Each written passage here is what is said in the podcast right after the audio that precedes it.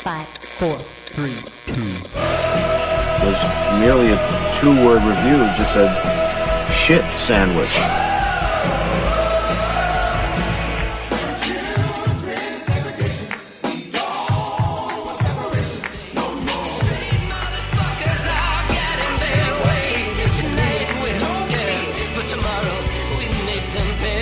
I just don't like music, alright?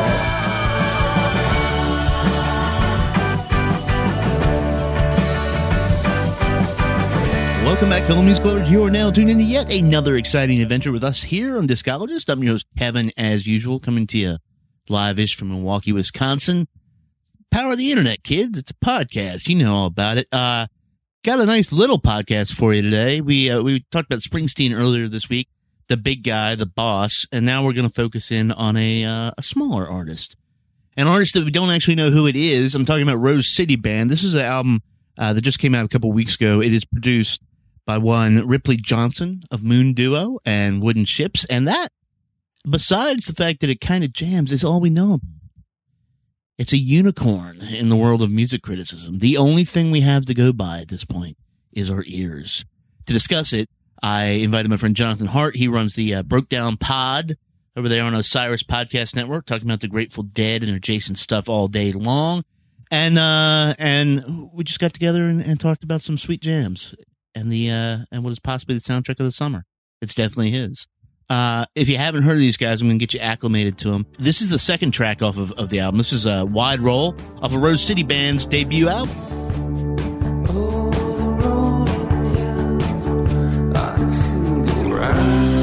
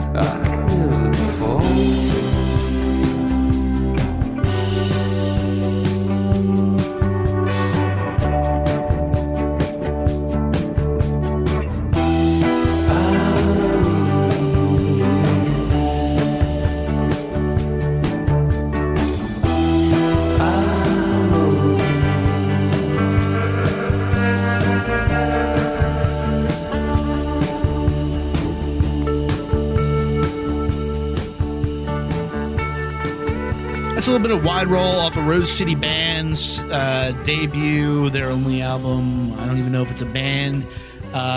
It's pretty rad. Joining me right now, Jonathan Hart from Broke Down Pod. How you doing, sir? I'm doing great. Thank you for having me back.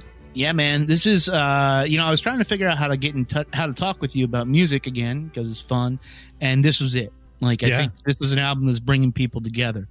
But before I let you off the leash here to go on about this album, I gotta know who's in the fucking band, man. I mean, this is made up of a guy who's in Moon Duo and Wooden Ships, Ripley Johnson. But who else is in the fucking band? I'm at a loss. Well, the press release that I got when I first got hip to this record listed that it was an anonymous band. I don't know if that's BS or if they really are just some players that Ripley produced their record, or if it's just him, I have no idea.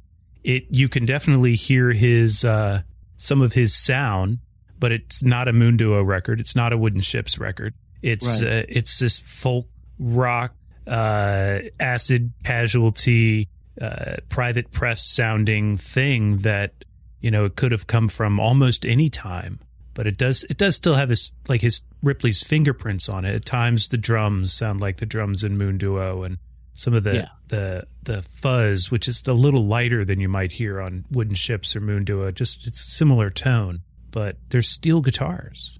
They're steel guitars. It's an interesting, like, anytime anybody says they're pushing for that Laurel Canyon sound, I mean, I'm pretty particular about that, and because it's something that I love very deeply. So we just talked about Springsteen's album, where he's talking about the West, and, like, he doesn't get it there.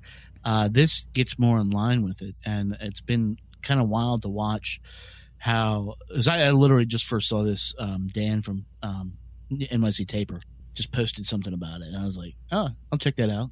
Like, Dan's got good taste. Yeah. And I was like, oh, yeah, this is – it's kind of jammy. It's kind of indie. It's kind of, you know, it has a lot to do with Galaxy 500 and Luna, maybe. Well, Velvet Underground. Those are good touch points. Yeah.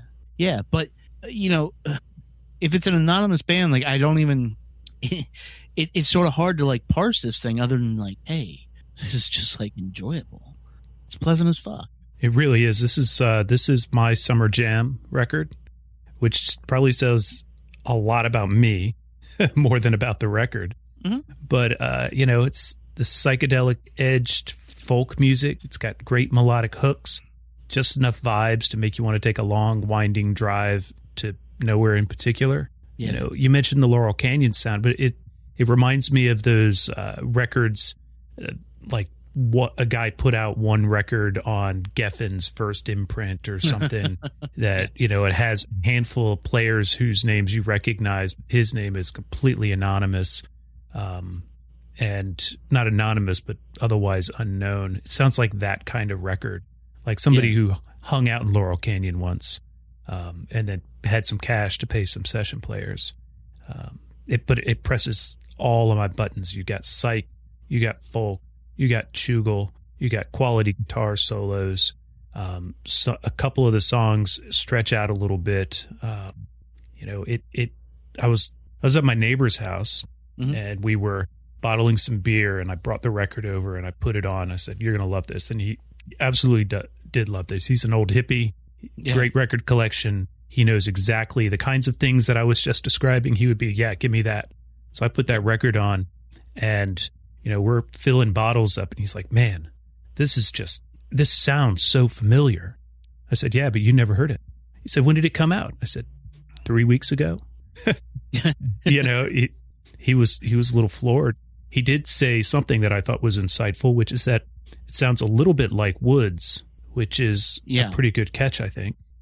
Woods. I mean, it sounds a little bit like Wooden Ships, too. I mean, it's this weird thing. So when we think about producers, so let's just run with the theory that Ripley is the band. Sure. Right? Maybe he got some people to play on it, but really he's the band. When we think about producers, we often think about that in the context of dance music, right? And anybody can be a producer, and then it's all up on SoundCloud. I can't recall, like, anybody doing something like this weird, like, anonymous project that has the sound of a full band, a band that I would like to, like, buy the T-shirt of, that I want to see, but I don't even know if I can, because I don't know if this is all on his, like, hard drive, and that's the only place it exists. If you think about, so, like, the podcast that I produced, Dead to Me, Casey Ray does all that music, right? And we get so many questions about who does the music, and it's like, it's really that easy. You can do that, but I can't recall anything recently in this vein that wasn't, like, dance, R&B, something like that, hip-hop, where it is going for that, like, expansive, like you said, psychedelic chugel sound. And it's kind of blowing my mind. I've got an example that's not really a psychedelic thing, but it's not at all a dance thing that might be worth looking into. Okay. Is this record on Warhen Records, which is a small Virginia label. They've got some great stuff. Yeah, Warren. Yeah, exactly. This record is called Beltway Recording Company. Outer Sounds from the Inner Loop. You know this one? I have it. Yeah, I have it. Good pickup. You know, that's a good example because it's purported to be the archive of an old label from the Washington, D.C. area. But it's not. It's one guy. His name escapes me right now, but it's not important because it's not even on the record. But highly recommend people check that out. That's this kind of thing where somebody's gone and just gone to achieve a sound and is not worried about the personal element. I mean, is it more like the Iron and Wine type of thing? Everybody had to like have a name, you know, for a weird name for your project, or is it just the anonymity that this provides for him? Because I think you said to me, like, he's, you know, Ripley's a busy guy. Yeah, he's got a lot of things. Yeah, he's got a lot of projects going on. This is the first album out on him and I believe his wife's label. You know, if you in the modern music era, if you're gonna, it almost like flies in the face of any marketing strategy. Like, I can't find anything about it. I'm sure I could figure out how to, but like just the surface thing, I can't find anything about it except that it exists. So therefore there's no marketing for me to read. There's a few reviews of it up. There's, I really just have to like trust my ears and be like, is this good or is this not? Like, just free of all this context. There's no interviews. No, the tour dates. There's no, like, no tapes. They sent out, there's a press release that I got when I first heard of the record, and it's basically like, Ripley produced this record, he got some players, and that's all you got. There's a couple band recommendations, you know, play this track or play this track. You might like it if you like these things. You know, I shot him an email. It's like, I would love to talk to anybody about this. Yeah. Crickets. Yeah. You know? Crickets. They're not pushing the record so much as they're just putting it out there and letting it speak for itself, which and it does quite well. And it does. I think one of the couple tracks we're going to feature right now today, it does very much on this track, Me and Willie. That is, yeah, we'll talk about jam bands in a little bit, but this is, to my mind, even though it's droney, but it's also like what modern jam band music, a lot of it has become, but more that like in the middle of the jam, like it was really cooking, and then all of a sudden it just hits, and you're like, oh, it's time to chill. This is that space that you want to live. You get into the middle of the jam, and you're like, oh, this is great, hang in here, and then a minute later, your ADHD jam band is already onto something else.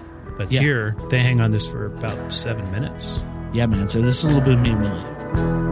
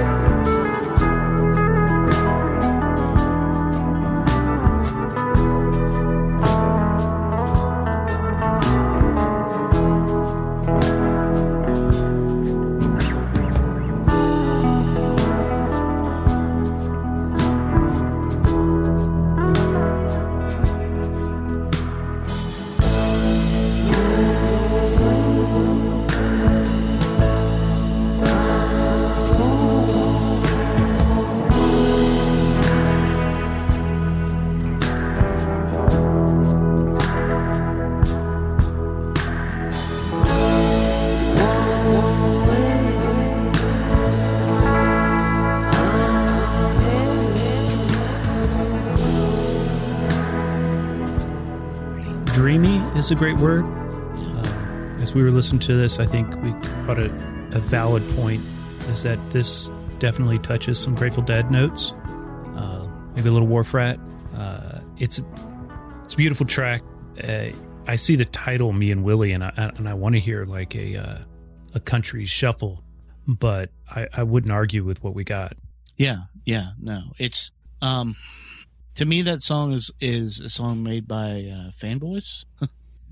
Like we were saying, you know, you find that part in the jam where you can just sort of sit, and like as a guitar player, like you don't want to leave that part, that place, because you sound cool. You know, if I'm playing that with my buddy Andre in a basement somewhere, we're gonna do it for like half an hour because it's like, fuck, this is cool.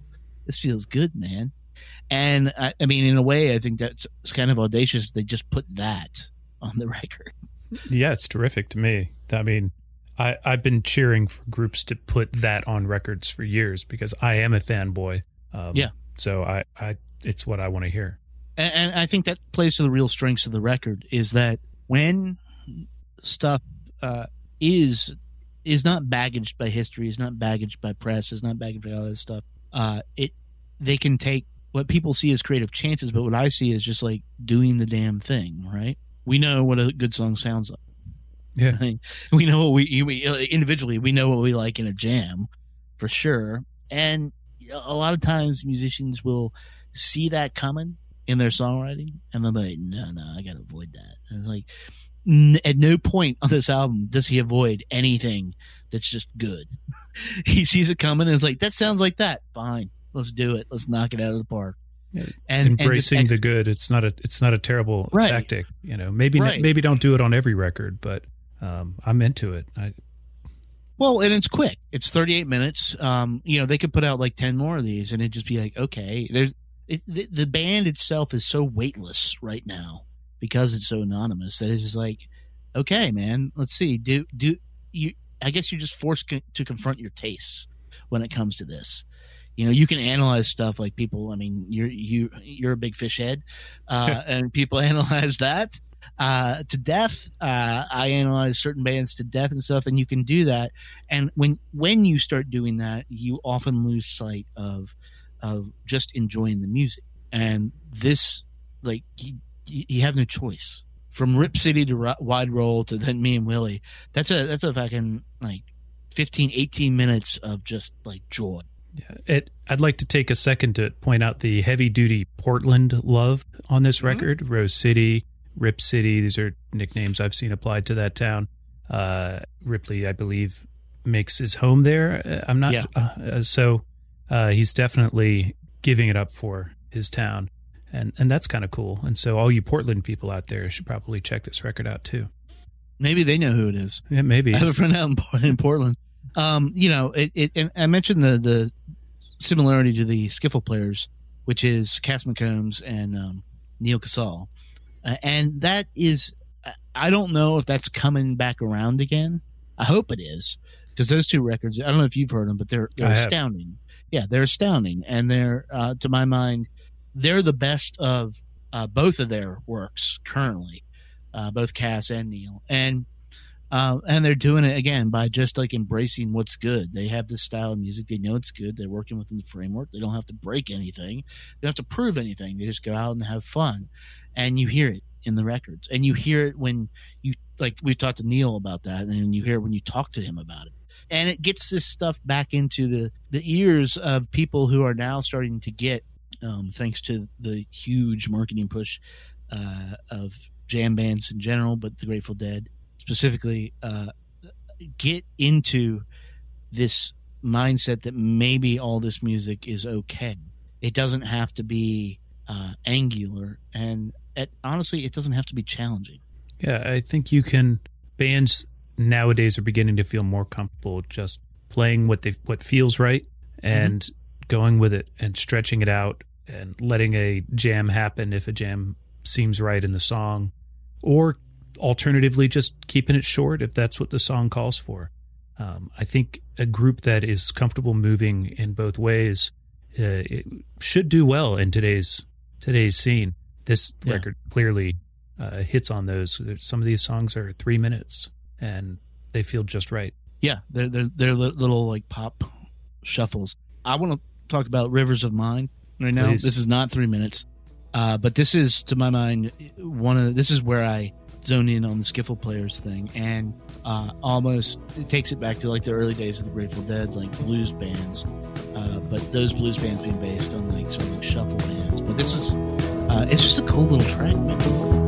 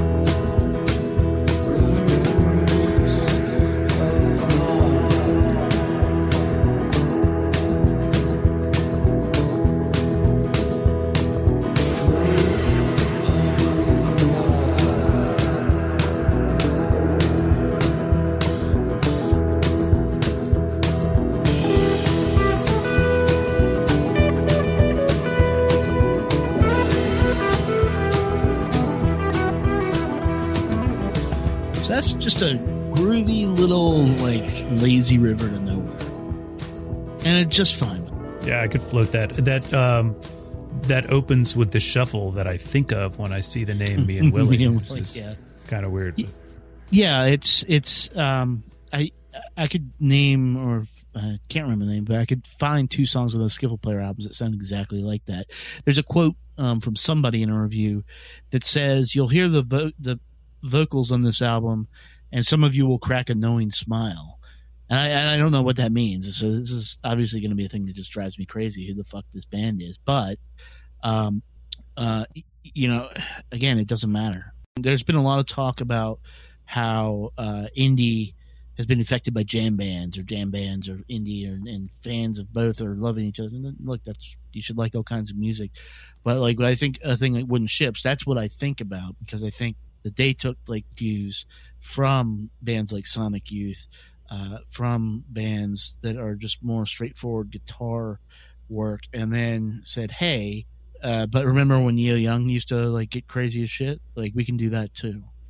Yeah, they probably saw that Neil Young Sonic Youth tour in the early '90s and said, "Let's make this but one set." And yeah, and I mean, to that end, you know, we are seeing a lot of like cross pollination here.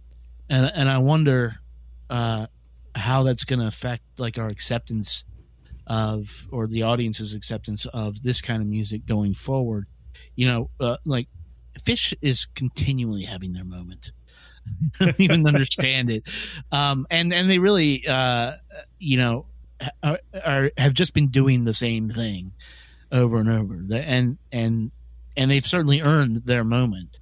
But you can't draw a line from Fish to really any other band, because they have a very distinct sound. But you also similarly, I don't think, can draw this line from, you know, like The National saying they love the Grateful Dead but don't sound anything like the Grateful Dead. So it's a question of like the spirit that is inhabiting like these bands and what they're thinking of when they're making it. It doesn't necessarily come out in the sound. And like, I wonder if that, for lack of a better term, marketing is what is driving people to sort of look into this more. I mean, King Gizzard, man. Well, you know, right? King Gizzard is an interesting band, and it turns out Trey Anastasio is a big fan of them. So it kind of loops back on itself.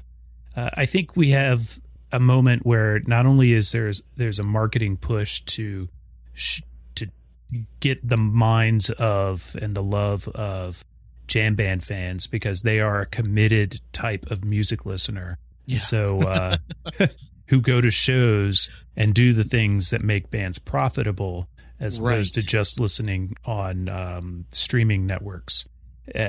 So I think that there's a certain economic reason behind it, but there's a reality is that these guys, and I'm being very general, artists of today have a higher chance of actually having listened to Grateful Dead or Phish or one of these other groups that fall into these realms, or they just listen to other psychedelic music and it just sounds a little like Grateful Dead and Phish. I mean, I talk to a lot of different artists on the Broke Down podcast about this very thing. Most of the people who come on have some personal connection to Grateful Dead music. Either, they saw it when, they were younger, if they're old enough, or their brother gave them tapes or one of those things. I talked to Seth Alinsky, who was in Akron Family, and about one of his new records, and we started going back through his influences. And while he's got a ton of free jazz influences, he went to Berkeley. He also collected Dead tapes and went to Phish shows. And he doesn't sound anything like Grateful Dead or Phish, except for they played "I Know You Rider" and some Akron Family shows. But but it's in who they are. Some of these folks. Yeah, I think I've always equated it to like sports fans. Like jam band fans, real jam band fans are and now real indie rock fans are very like obsessive about it. There's a bad side of that where it minimizes exposure to other kinds of music, and also like my thing is the best, type of thing. Yeah, the blind spot problem. Yeah, the blind spot problem, and but the good side of it is like you said, they generally support the scene. Like jam band fans will go the fuck out for shit. Just all like it's not even the question. It's like if they're a band like three tiers under Phish, if they come anywhere within like a 200-mile radius of somewhere, they're going to get kids traveling to their show. It's true. And then jam band fans who become fans of indie music, like I toured following Akron Family. I've traveled to see them, and people, not that they weren't worthy of it, but other people weren't doing that. Yeah. I mean, there's something about it that belies a commitment to supporting music and enjoying music. There was a whole big thing made out about how Vampire Weekend like sounds like the Grateful Dead now. They do not. It is not a jam band record, but it was some interesting marketing on that. And this is sort of one of the things that as I've got a foot in both worlds. I sort of have a little disdain for my hippie past, but not too much. I'm practical and realistic about some of the stuff, and also about the stuff I like. For example, I could say to you like I don't like Phish in the modern age at all, but I love. Like if you sit me down in front of a Harry Hood, that's I'm there. Like I'm 100% here for that. And by marketing this stuff like that, Grateful Dead being the tuck point, I just don't want to see bands like this just get like a pop, which some people say they get like some attention and then just like forgotten about because it turns out that. It is just now that word is the Grateful Dead or jam bands is a fad instead of a real like movement, just like DIY, just like punk, indie, like rock, anything, right? Well, I think there is some degree of a movement to play psychedelic music in the indie scene, but I'm not sure that Vampire Weekend is really going to be on the vanguard of that. But right now they are. So that's the problem. On paper, yes. But it won't last, or it will, or they will push further out. They're going to have proof. One thing jam band fans tend to do is they need their band to prove themselves. So we talked about the sports thing and Phish fans. Phish fans they eat their young, man. They're like Philly sports fans. They're just short of throwing batteries on the stage if you botch Harry Hood up there at a fish show. So I saw somebody say like all fish fans of a certain like virgin were canceled. I'm like, what are you doing, man? I know exactly what you're talking about. Yeah, that guy's that's comedy. Don't worry about him. Okay. That's good comedy, in fact, usually. I think that the chaff will be cast aside. So if people come into a Vampire Weekend show and they find that this band doesn't do the thing that drew me in, which is supposed to be either sounding like band A or jamming like band C, they won't come back. Yeah. And, you know, there it is. But if they did, they could build up a really loyal following. I'm sure they're gambling on the fact that, you know, somebody will spin them who might not have and find they like it, even if it doesn't actually sound like Grateful Dead or whatever. And that's fair too, I guess. I think people are getting hungrier and hungrier for this stuff. You know, if you look at, I'm reading the Michael Pollan book right now. You look at Denver, just like legalized, like, was it research for mushrooms or medicinal? They decriminalized all mushroom use, psychedelic mushroom use. Yeah, yeah. And possession and whatever. So, you know, pick your reason why people are skewing this way now. But I think that people are definitely becoming more interested in escape. And there's going to have to be a soundtrack for this. And I think this is a good candidate for, like, first out the gate, like, yeah. Like, let's, this is my jam of the summer. Right. You'll put it on like whenever. I mean, it's like, because you don't really have to think about this too hard, if at all. No. And a lot of times that's, you relegate something to background music, but it's not that. So you can check in and all of a sudden you're into something interesting. And it's like, you don't quite know where you are with it, but it's like, that's cool. Yeah. So what do you want to see from these guys or God or maybe, dude, what if it's an algorithm? Amazing. What do you want to see from these guys going forward? If this band was from Seattle, I would agree that it probably was created in the Amazon bunkers. But I think I'd just like to maybe another record next year. You know, no rush. I would just like to hear more. I'd like to hear more. Yeah. I would like to hear more. I'd like to see a showcase of this, even if it's. You remember, and maybe he still does these, but Bob Weir used to do all those like Friday nights from the studio. Oh yeah, and have all those guys over, and that's actually where Skiffle Players came to light. That's how the Day of the Dead project came about. Aaron Dessner was up in there. I'd like to see something like that. I'd watch it, and even if they wear masks, like make it fucking weird. But it's like they're onto something here.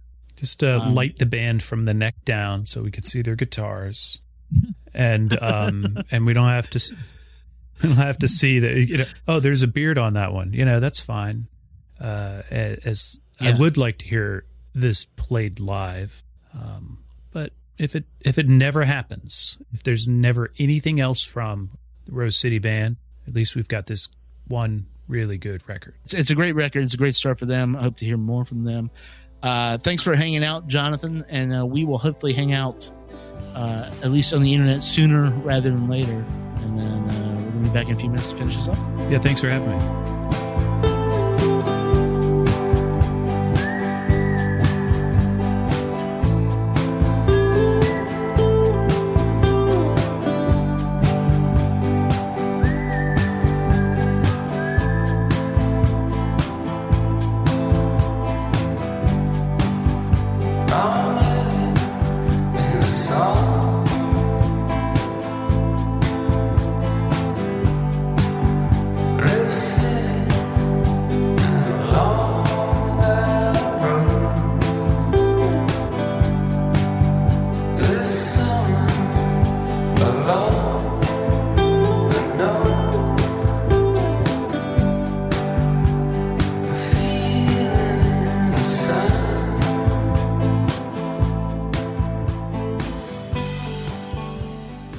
Big thanks to Jonathan for hanging out and to Rose City Band. Whoever you are, we salute you. Thanks for putting this out. It's made the afternoons a little pleasant. It's good writing music. You need to sit down and write. You need to zone out. Put this on. But I would imagine it's also good beer by the pool, grilling music, sitting by a fire.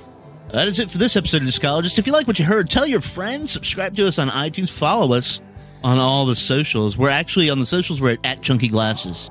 So we are a Chunky Glasses production along with our sister podcast, Dead to Me. And that's a whole thing based in Washington, D.C. We cover live music. We do album reviews, track reviews, and this podcast. So you can find us there on Instagram at Chunky Glasses, Twitter at Chunky Glasses, Facebook, just / Chunky Glasses. We are out there, as they say. Coming up in the next few weeks, we got Fruit Bats, we got Brad Meldow, we got a few surprises. It's going to be fun as we sort of leak into summer, guys. So get out there and listen to some good music. We'll talk to you in a few.